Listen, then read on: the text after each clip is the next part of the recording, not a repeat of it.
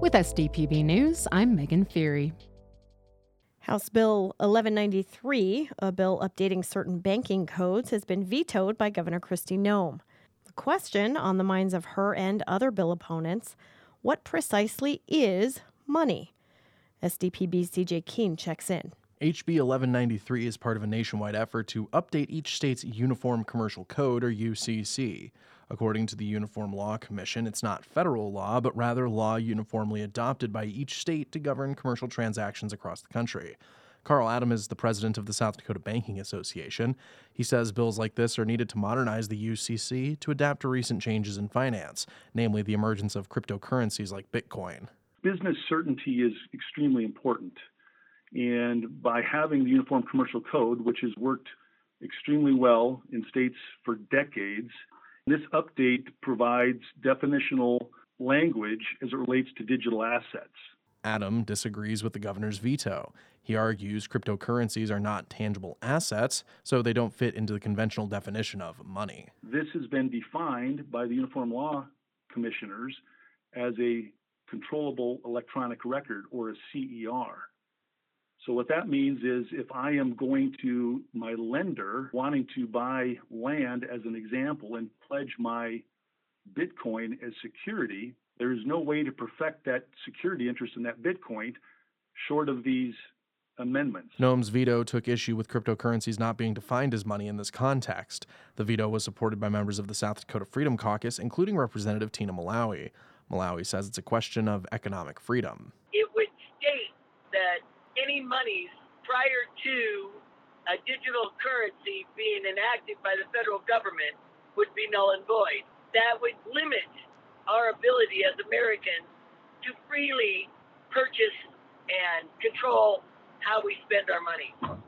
Mulally says the Freedom Caucus is grateful for the veto decision and that the group hopes to have the votes to uphold the choice come veto day on March 27th. I'm SDPB's CJ Keene. After 15 amendments, Senate Bill 134 passed both the House and Senate. The bill aims to establish an oversight committee for the state's medical marijuana program. Senator Helene Duhamel is the Republican Party Majority Whip and a prime sponsor of the bill. She says the committee's makeup better reflects what's seen in other states.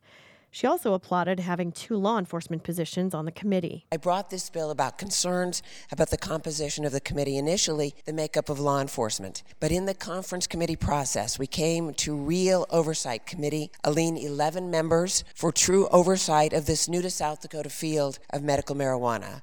While many lawmakers felt they did not get the representation they desired on the committee, they compromised on the final 11 positions to get it passed.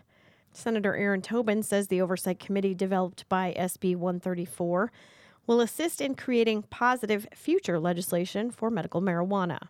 The valuable thing that we have here now that we passed SB1 is that we have more medical members that can look at research and look at how this medical program is actually playing out with patients. And I think it's very valuable that we have nurses on that committee. And so I really like this idea because nurses have traditionally been at the patient's bedside and been a very good advocate for patients. And we still have one patient on there now, so that's a very good thing. The amended bill passed the Senate in a 28 to 5 vote and now heads to the governor's desk for signature. Senator John Thune has introduced legislation to boost federal oversight of foreign technology companies. The bill requires the U.S. Department of Commerce to vet transactions involving communications products and foreign adversaries. Thune says the bill is needed to counter national security risks posed by apps like TikTok. The Chinese Communist Party has proven over the last few years that it is willing to lie about just about everything. That likely won't end with TikTok, which is why it's important to establish a holistic and methodical approach to the challenges that are posed by technology from foreign adversaries. Other South Dakota politicians have worked to ban or restrict access to the app. Last fall, Representative Dusty Johnson sponsored legislation banning TikTok on federal government devices and Governor Kristi Noem banned the app on state owned devices in November. Republicans in the U.S. House are pushing legislation that singles out TikTok for a nationwide ban. The price of South Dakota agricultural land is soaring. making it harder for farmers to purchase new acres. That's according to a survey by the Farmers Business Network. Kevin McNew is chief economist for the organization. What we've found from our farmers is that uh, there's there's a really big desire to buy farmland, but there's some big constraints in the marketplace that are, are kind of forbidding that. McNew says high interest rates and high prices are the primary reasons farmers can't afford to purchase new land. He predicts land prices will continue increasing through 2023. We're nowhere close to seeing interest rates high enough that I think commodity prices back down. And that's what's kind of needed in some ways to curtail, you know, the demand for farmlands. The growth in land prices is driven by soaring commodity prices.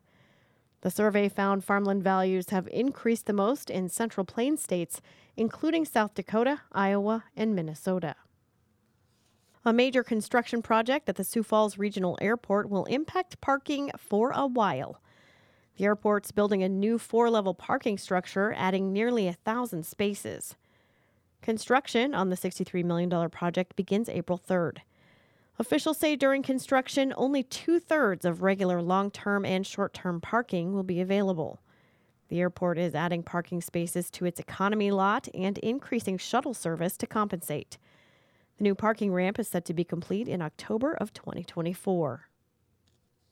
The U.S. Department of Agriculture's Forest Service announces over $1 million of funding in support of the Tribal Forest Protection Act. The act provides more than $700,000 to projects in the Black Hills region. The projects will operate under a partnership involving multiple South Dakota and North Dakota tribes. In addition, the Fort Pierre National Grasslands and Lower Brule Sioux Tribe and Reservation will receive $100,000 to restore prairie habitats. The Forest Service says they're excited to get the projects in motion and plan the collaborative effort to be complete within three years. With SDPB News, I'm Megan Feary.